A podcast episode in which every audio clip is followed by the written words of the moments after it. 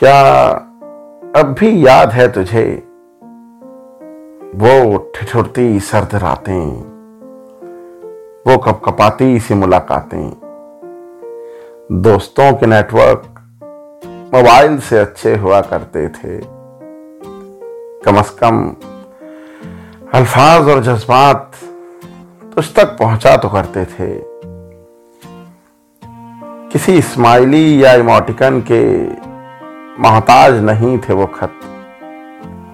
हाँ, and to end encrypted थे, ये कहना थोड़ा मुश्किल होगा।